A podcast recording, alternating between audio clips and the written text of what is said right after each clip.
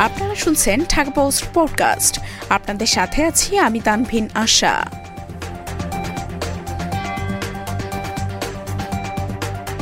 কুয়াকাটায় পর্যটকদের হয়রানির যেন শেষ নেই।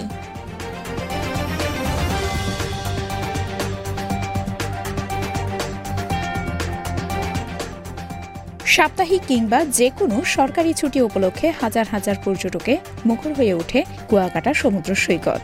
সারা দেশ থেকে ছুটে আসেন ভ্রমণ পিপাসু মানুষ। আর এই সুযোগে কিছু অসাধু হোটেল মোটেল ব্যবসায়ী পর্যটক বেড়ে যাওয়ার সঙ্গে সঙ্গেই ভাড়া বাড়িয়ে দেয় বলে অভিযোগ উঠেছে।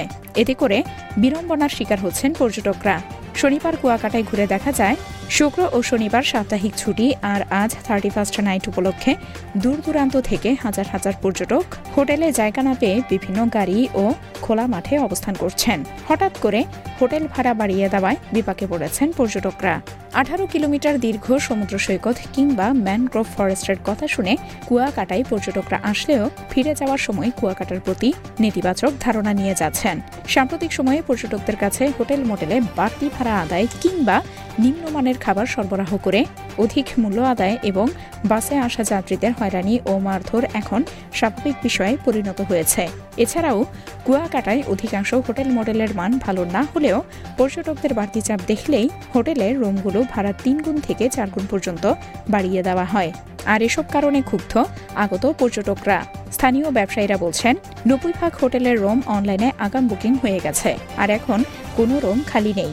প্রতি বছরের বিশেষ বিশেষ দিনগুলোতে কুয়াকাটায় পর্যটকদের বাড়তি উপস্থিতি দেখা যেত।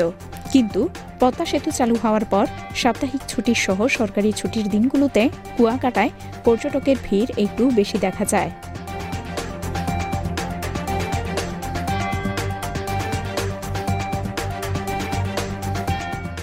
এতক্ষণ শুনছিলেন ঢাকা পোস্ট পডকাস্ট।